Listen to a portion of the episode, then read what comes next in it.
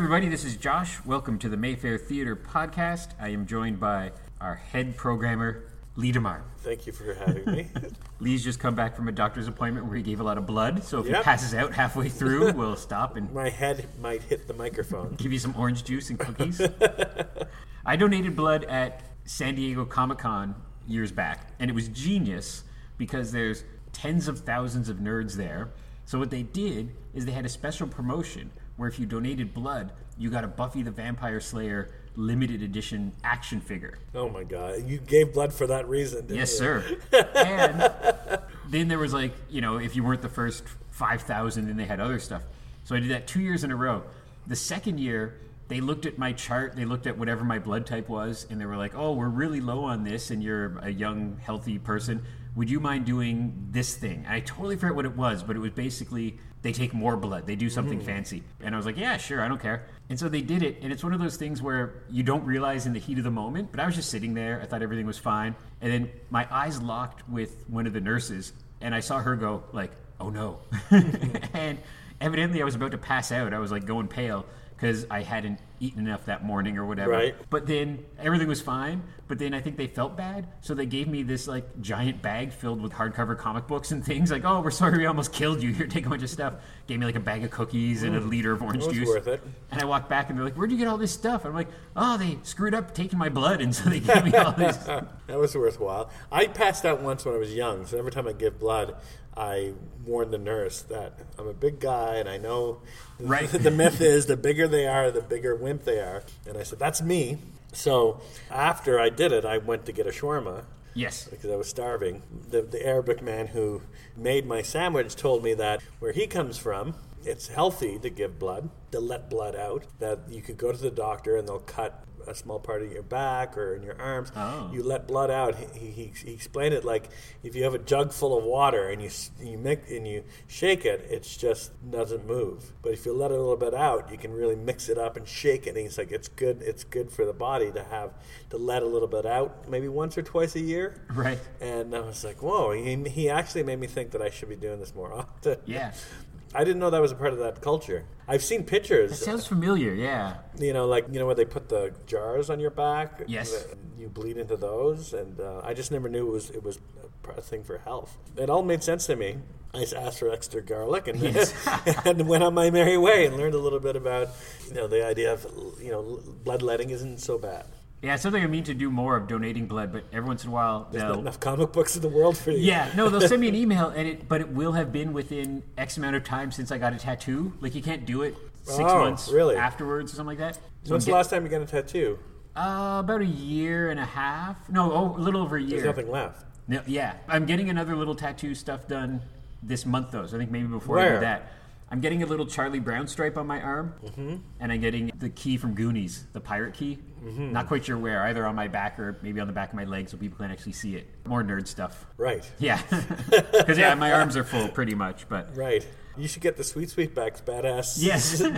song poster on your back. I didn't even notice when we walked in, but I was teasing the managers for like a month, saying I want the whole thing on the marquee. I want Yeah. I want the whole well, thing. someone tweeted it last night or something. Maybe they did. Someone was really impressed that the whole title was up there. Oh, that's great. Cool. Yeah, because it would fit. It just means you have to like kind of not put on the matinees or do whatever like that, Mm-hmm. but and put on all five S's and two A's and Get it right. yes, don't Yeah, miss five it out. S's. I'm- Sometimes we've had the censor titles that have gone- up, but Yes. that is in context. That title's in context, so you can put the word ass on the marquee. Oh, okay. Yeah. I, mean, I tell my kids all the time, you can swear in context if you're quoting a song or a movie. Yes. Or if you get shot, you can say the F word. But otherwise, you can't That's- swear. It's so funny language because I was watching Catherine O'Hara and Eugene Levy were on Colbert recently Mm-hmm. within the last few months plugging their CBC show Schitt's Creek. So Hmm. same thing as that. If Eugene Levy said it, the compromise was the logo had to go on screen. Mm-hmm. If he just said, "Oh shit," that would get bleeped. If he said, Right. "Watch Schitt's Creek on Netflix and CBC," it's fine. so weird. So weird Yeah. how like the exact same thing is bizarre to me that how language or like even in ratings where what's the rule? Is it like one F bomb? Is it what goes from like PG to 14? Oh, it used to be one. It, it, it was in the 70s. Ma- Woody Allen's Manhattan is an R rated film because Diane Keaton says the F word once in the film. That's so crazy. That's it. There's only one F word in that movie. There's no nudity. There's no violence. The only thing is that she says F word once, and that's R rated. Boom. Isn't that crazy? Then the Neon Demon comes out, and there's necrophilia. And there's necrophilia, close up necrophilia in that movie, and that's 14A in Canada. Things have changed for sure. You you watch movies that were rated R now, even like kind of famous ones like Friday the Thirteenth or something, Mm-hmm. and you're like, oh, that's not so bad. Yeah, that's, that's not so difficult. yeah, but you're also 37 now. How old are you? Old, yeah, we're all older. And you remember when a swear word happens in a movie, just once you can see it, like, oh, that's theirs, mm-hmm. and then they kind of work their way around it. They can't mm-hmm. do it anymore.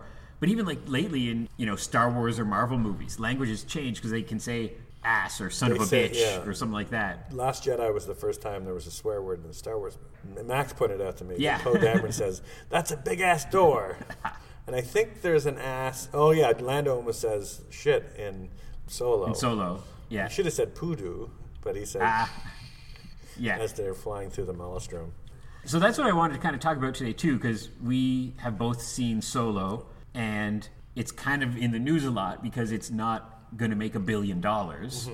I really Didn't- liked it, it. did, it didn't break records, and it's No. a disappointment because it didn't break records. Yeah, it's like number one for three weeks in a row. And Mm-hmm. what's so funny when I saw it, and I was joking last week on the podcast, I was like, "Don't tell the Mayfair I'm going to see a movie somewhere else tonight." Is that there was people in front of me, just kind of two normal, non-nerdy looking folks, and they were like, "Wow, that was really good. I really like that." And they said, "I wonder why they released it so fast." Yeah. So that seems to be the common thing, despite living in a world where we get two or three Marvel movies a year.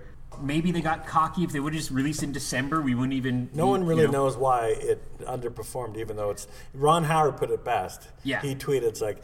This is by far the biggest film I've ever released. Right. Like it's made more money than any other film I've ever made, and I'm an Oscar-winning filmmaker. No one really knows, although the Wall Street Journal recently did a survey and tried to figure out why Star Wars didn't perform as well as, as Last Jedi or Force Awakens or even Rogue One. Was it because it was too soon? Was it because you know people split decision on Last Jedi?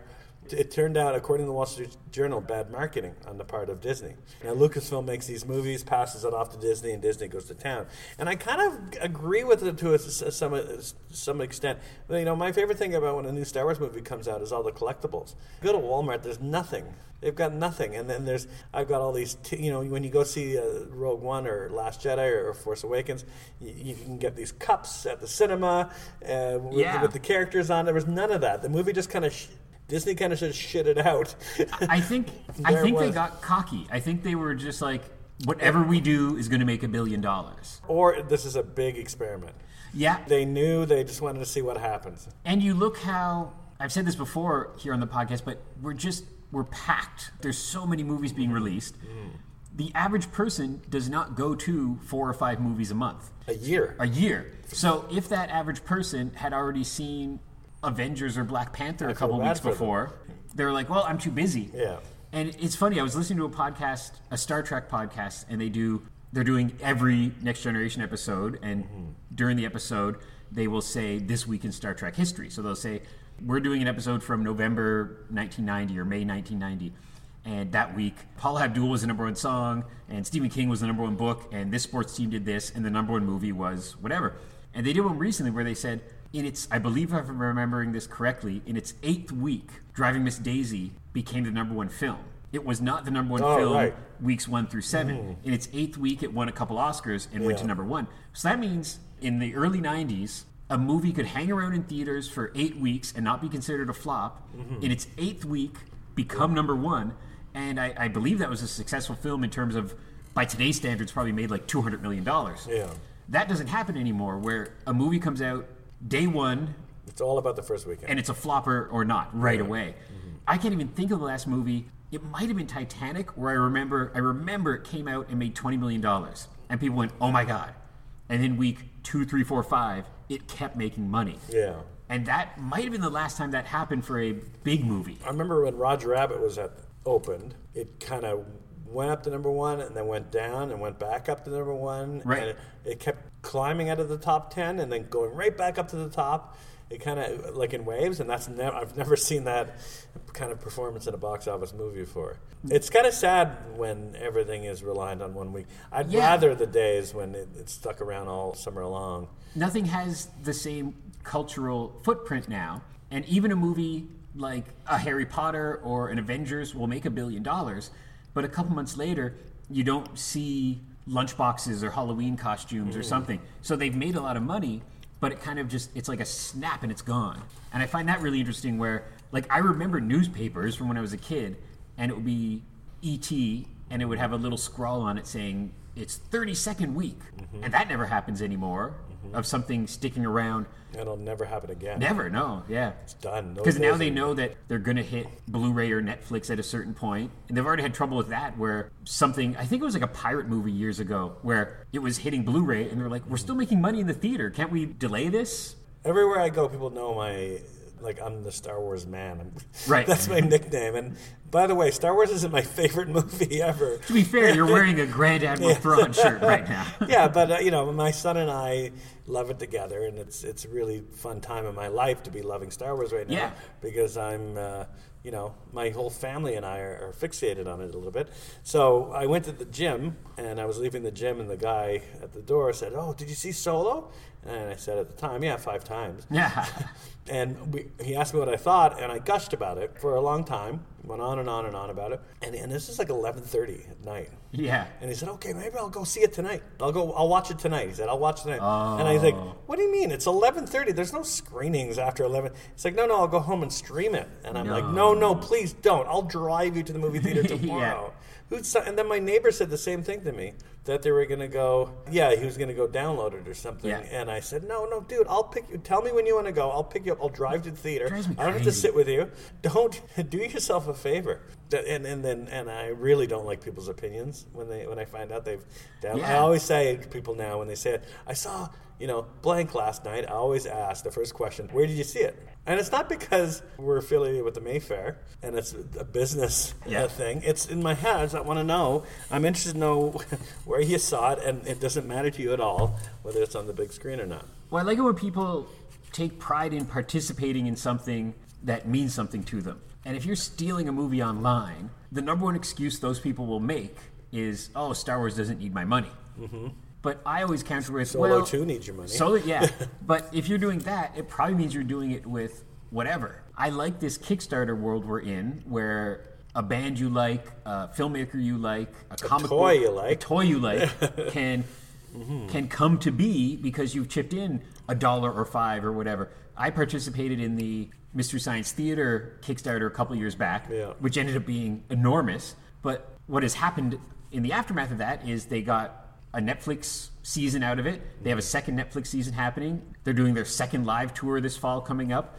And they've been really great about keeping people in the loop. Little updates. Here's some more free digital content. Mm-hmm. Here's what we're doing next. Do you want some more shirts? Which ones do you want? And I like that world because anybody could go on YouTube or illegally download Mystery Science Theaters, mm-hmm. but that the fans made the new show happen. Mm-hmm. So yeah, every time people steal stuff online, I'm like, just like, well, if you like that, go to the movie.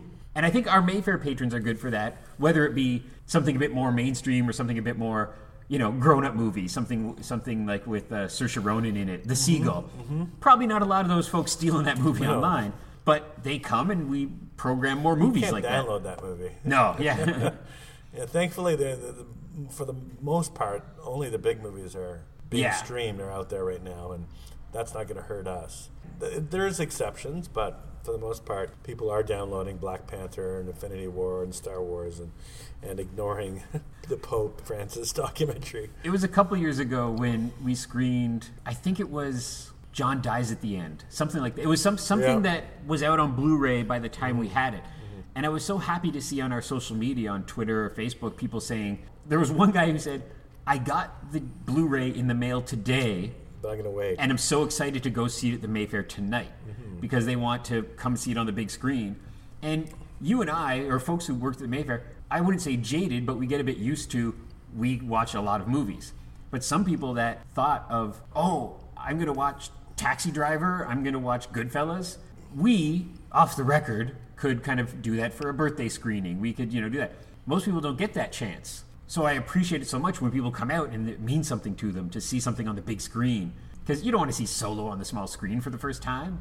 Or like Lawrence of Arabia. Or, those movies aren't built for the small screen. They're built for a big auditorium, Yeah. a communal experience. with the sound. You know, Matthew Wood is the greatest Yeah. sound editor in Hollywood. Do yourself a favor and enjoy every ounce of his expertise.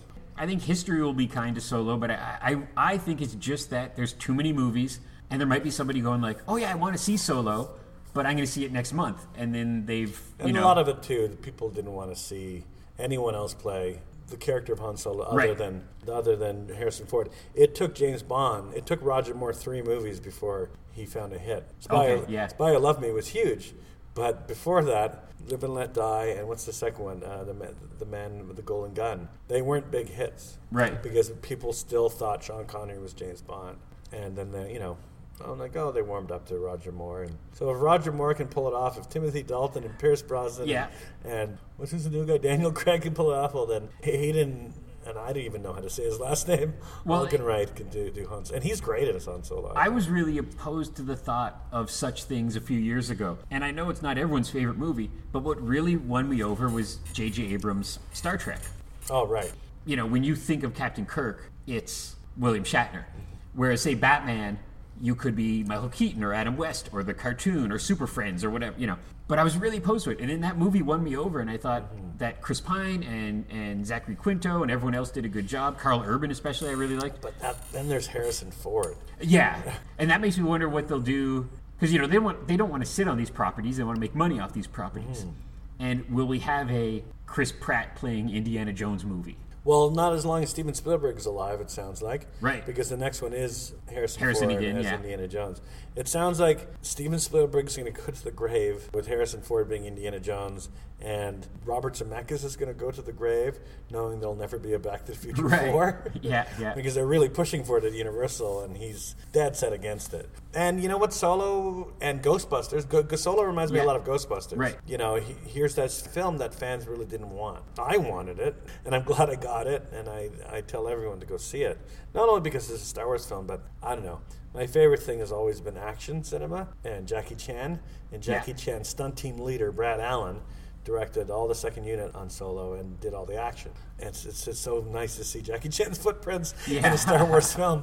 I thought the, the action direction was, it was stellar, and, and the coverage and the editing of the, those scenes. So, yeah, that's I like it for more than just a Star Wars movie. And people are some people are panicking, but I'm like, Oh. you look at a franchise and to Star Trek again, Star Trek Five was both a critical and fan flop, and then Star Trek Six came out a few years later, and I think is really great. And so there, there's Yeah, know, there's a trailer before Solo for a Harry Potter thing, yes, the Wizarding War. Fantastic Beasts. Of, yeah. Yeah, yeah, yeah. And it's like that. It made me think of where Solo is. It's like okay, there's a trailer for a movie that's only for the fans. Only Harry Potter fans are going to go see Yes, that. yeah. It's not for anyone else, and it's okay for Star Wars to go down that road with some of its movies. Yeah. It's okay. I actually think Star Wars will be more interesting if it wasn't always number one at the box office. Well, we were They can make their own kind of movies. lower now. budgets. Yeah. Like you look at some movie. I can't think of the example, but I've seen a couple sci-fi movies in the last couple years that weren't two hundred million dollar budgets that still look great, that still had Mm-hmm. effects in it, that still had cool things. So imagine if Solo cost fifty million dollars. Mm-hmm. Everything would be fine right now. You know, and, and then when Lucasfilm definitely has that in their wheelhouse. You know, I don't know why they're spending money on special effects and sound mixing Yeah. when that's all in house. You know, you don't need a, a cast for No. those movies. Kathleen Kennedy though is a great showman, and they're spending a lot of money on the sets Right. and shooting the films. Everything else is mostly just green screen. Yeah. And they're just pointing the camera and plopping everything in front of the camera digitally. Where in Star Wars, like if you think of the train sequence, you know, the, when the trains tilt on the rail, they had to build sets. That's crazy. That tilted, and they had the actors balance Yeah, themselves yeah, on yeah. that set. It's it's insane how big the sets were too for Bomb and these small scenes. And yeah, I would love to see Lucasfilm start trying to make s- smaller Yeah. uh, budgeted movies and smaller stories like you know the Jabba the Hutt gangster movie by Guillermo del Toro. Yeah. would right up right my Oh my alley. so let episode nine kind of come and go Yeah. out of its way, and then Lucasfilm doesn't have to be number one at the box office and can do more interesting things. yeah, and still be profitable Mm-hmm. and just spend less money. The Star Wars Celebration series is making money. Solo did nothing to the Star Wars Celebration. No, sure. I bought my tickets last night. I finally figured out Twitter. Okay. and Twitter, it said, it said "Oh, that's the, the five day passes are almost sold out." And I'm glad I got them last night because today they are sold out. They've sold out of like mostly. It's Oh, not yeah. for a year, and they've sold out mostly everything on, on for that. And the. Blu-ray will sell, and you know it'll be fine. Yeah, by the time it comes out on Blu-ray, it'll be it'll it'll be, it'll be a profitable movie. Yeah. and that'll be all green. Okay, let's chat before we leave about the movie screening from June 8th through the 14th, 2018. We have a nice diverse batch of films this week. Seagull is back for a second week. It's our highbrow offering this week. Mm-hmm. then we have two documentaries Pope Francis, A Man of His Word, and RBG. Both look really interesting. I'm not religious at all, but this Pope movie looks very The. Wenders directed it. Yes. I, I actually thought to myself before considering the programming, I thought to myself, okay, it's a, po- a movie about Pope Francis, so only Catholics are going to come. Right. And then it said directed by Wim Wenders. I'm like, okay, so Yeah. people who like movies should come. And RBG is a, I guess you would call it a political documentary about Ruth Bader Ginsburg, who's mm-hmm. someone in the public eye for decades.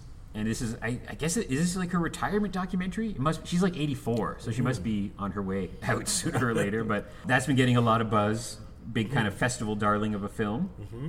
Then we have the Ottawa premiere of Black Cop, which Apparently, com- that's excellent. Yes, it was at TIFF. It won a whole bunch of awards. I listed them on our website. You can take a look. But mm-hmm. Vancouver, Calgary, Edmonton, a bunch of places won Best Canadian Feature and Actor and stuff like that. Kind of funny that by happenstance it comes on the heels of Sweet Sweetback Yeah. and before Ganja and Hess. So it's like we have a kind of a little mini black exploitation festival going there. Somebody emailed me and was asking about, oh, I- I'm coming with a big group and want to get seats together because my brother's in the movie or something For Black Cop? for Black Cop. And I told him, I said, you'll be fine. You know, show up half an hour before. I'm sure you'll get seats together. But so we might have some friends and family of the. What crew night are they coming? I'm not sure. They said they were going to come while we have it, but that happened Cool. before with a couple movies where like an uncle or aunt come and are like, mm. "Can I have the poster?" you know. Yeah. So, but yeah, so Black Cop is our Ottawa premiere, and then Goodfellas continuing our Scorsese De Niro Film Festival. That I think when you programmed in your brain was a Scorsese Film Festival, and then we went, "Oh wait, they're all De Niro films as well."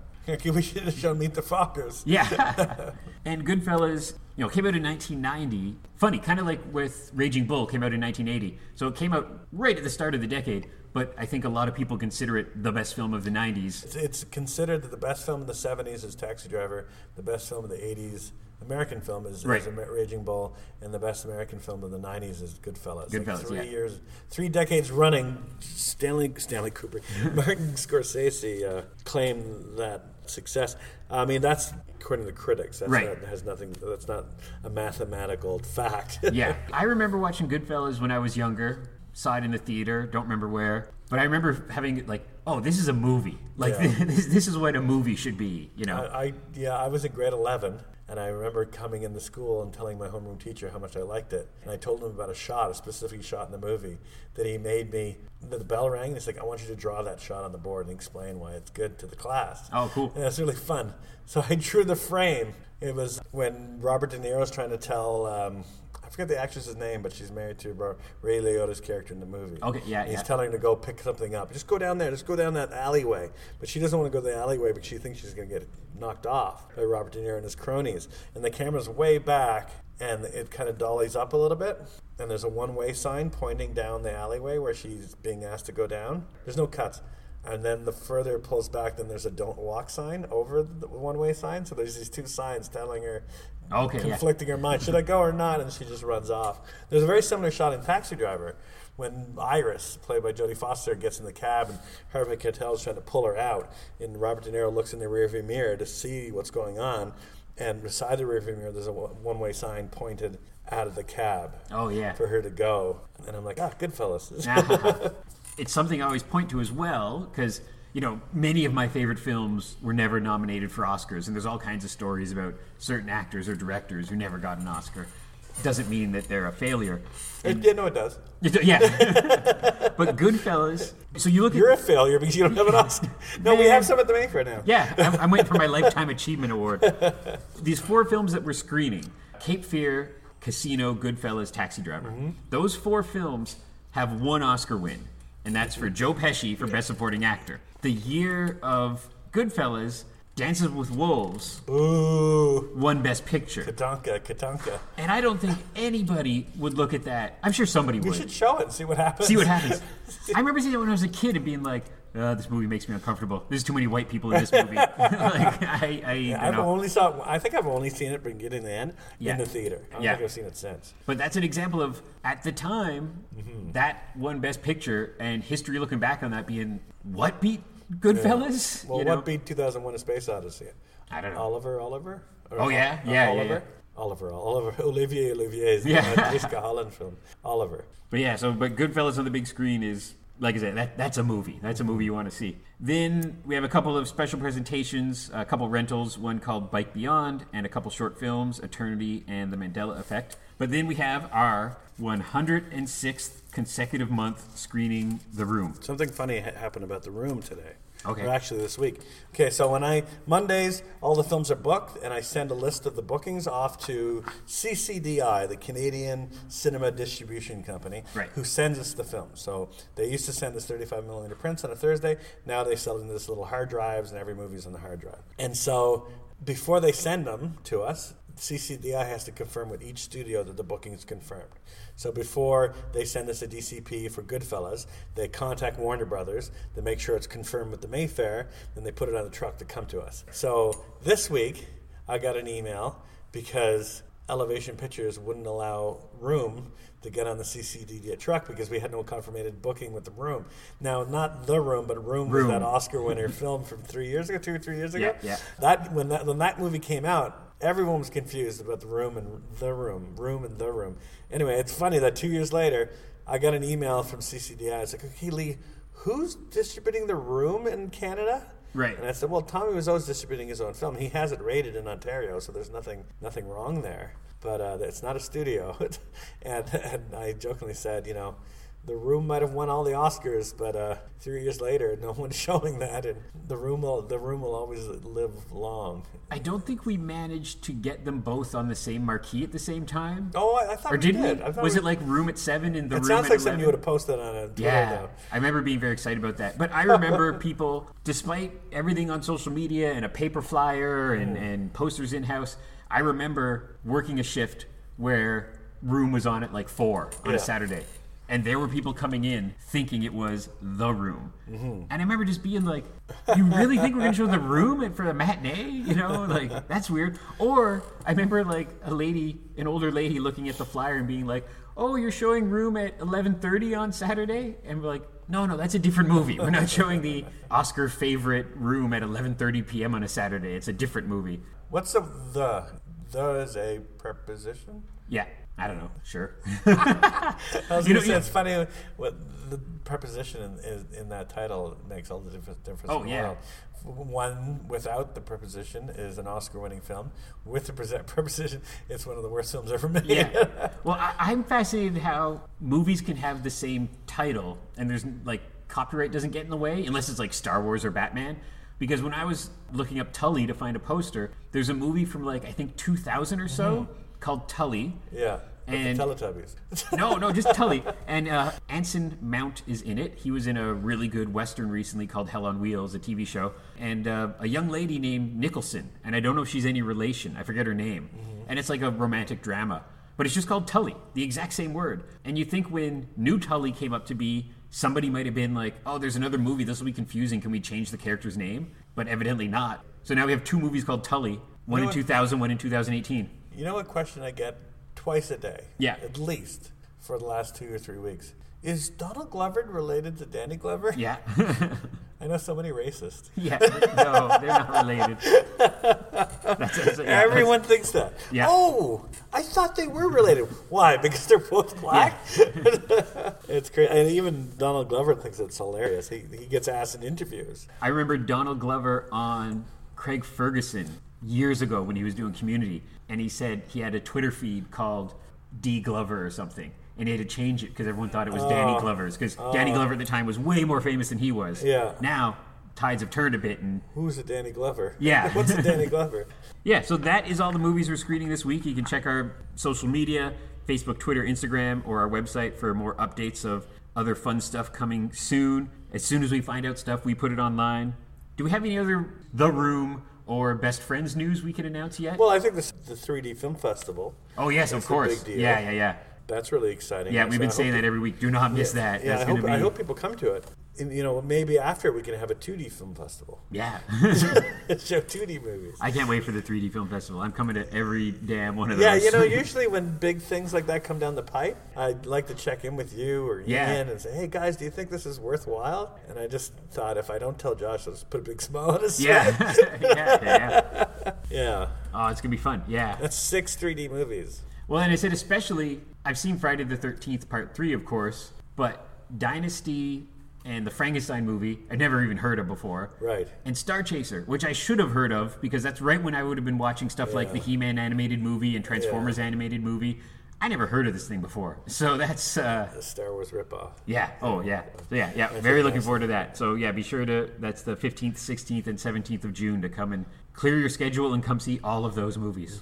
That'll be a lot of fun. And, you know, might never, ever happen again. So, this is could be a once in a lifetime chance to see these fun films, 35 millimeter style with old school oh, cardboard glasses. Oh, It's not. It'll never. You'll never have a chance to see these movies again. The guy who shot Friday the Thirteenth, I think, lives in Toronto, or he did, and he used to show that movie with test footage he took in Toronto, and he had like two-hour test footage. Cool. Him just walking around Toronto with 3D lenses on. Yeah. and he used to show it in Toronto to the, the crowd, and apparently it was great. I just don't know if he's around anymore. I would love to have invited him. yeah, yeah. To show that stuff. Yeah, so come see our 3D Fest, and if you come to the nine o'clock shows on the Friday and the Saturday, you can just, if you're a member, just stick around and watch another free secret movie right after that. So that'll be super fun. Do you know what the secret movies are? I think you told me, but I wasn't sure if when you told me it was like 100% confirmed. Oh, they are now. Okay, well, when we turn this off, we'll- people keep doing this. I've caught people, people are always very nice, but people will go on and be like, hey, Twitter, I watched this at Secret Cinema last night. And I'll go on and be like, hey, I appreciate you had a good time. Can you please take that down? Because this is what Secret Cinema is. Yeah. And they go, I'm sorry, and they take it down. But it's like, ah, stupid social media has I made don't, keeping you know what though? secrets I, difficult. if, if someone can guess what we're going to show, I, I, all Yeah. the power to them. Yeah. Sometimes people will walk in knowing what I'm showing based on something I'd said a month before. Right. Like that's impressive. Yeah. that you remember a month yeah. later. So go visit our friends at House of Targ across the street before you come see a movie. We will see you soon for the 3D Fest and a bunch of other cool things here at the Mayfair. Okay, let's get out of here. I'm going to come back and see Tully and Sweet Sweetback, a weird I'm double bill. Sweetback. Okay, thanks for listening, everybody. Bye.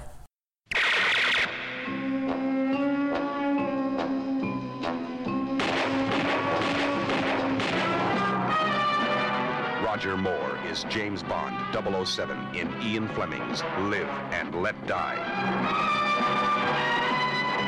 My name's Bond. James Bond. Names is for tombstones, baby. Waste him, now. James Bond is back, and wherever he drops in, it can mean only one thing. Trouble! This is the Bond adventure with more excitement, more action, more danger, and more. Much more. Roger Moore as James Bond 007.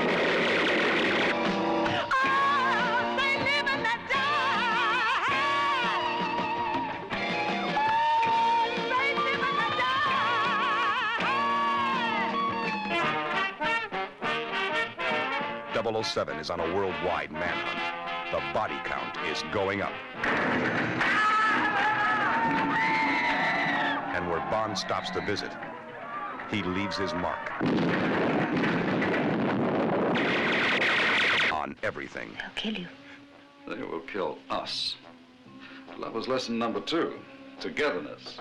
Is there time before we leave for lesson number three? Absolutely.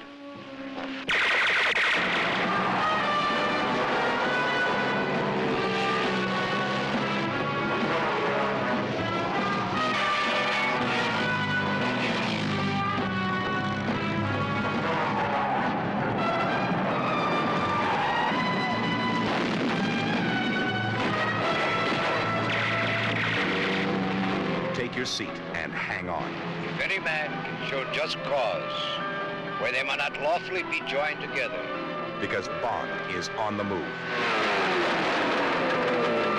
And if you miss this one, you'll miss the most exciting 007 adventure of them all. What the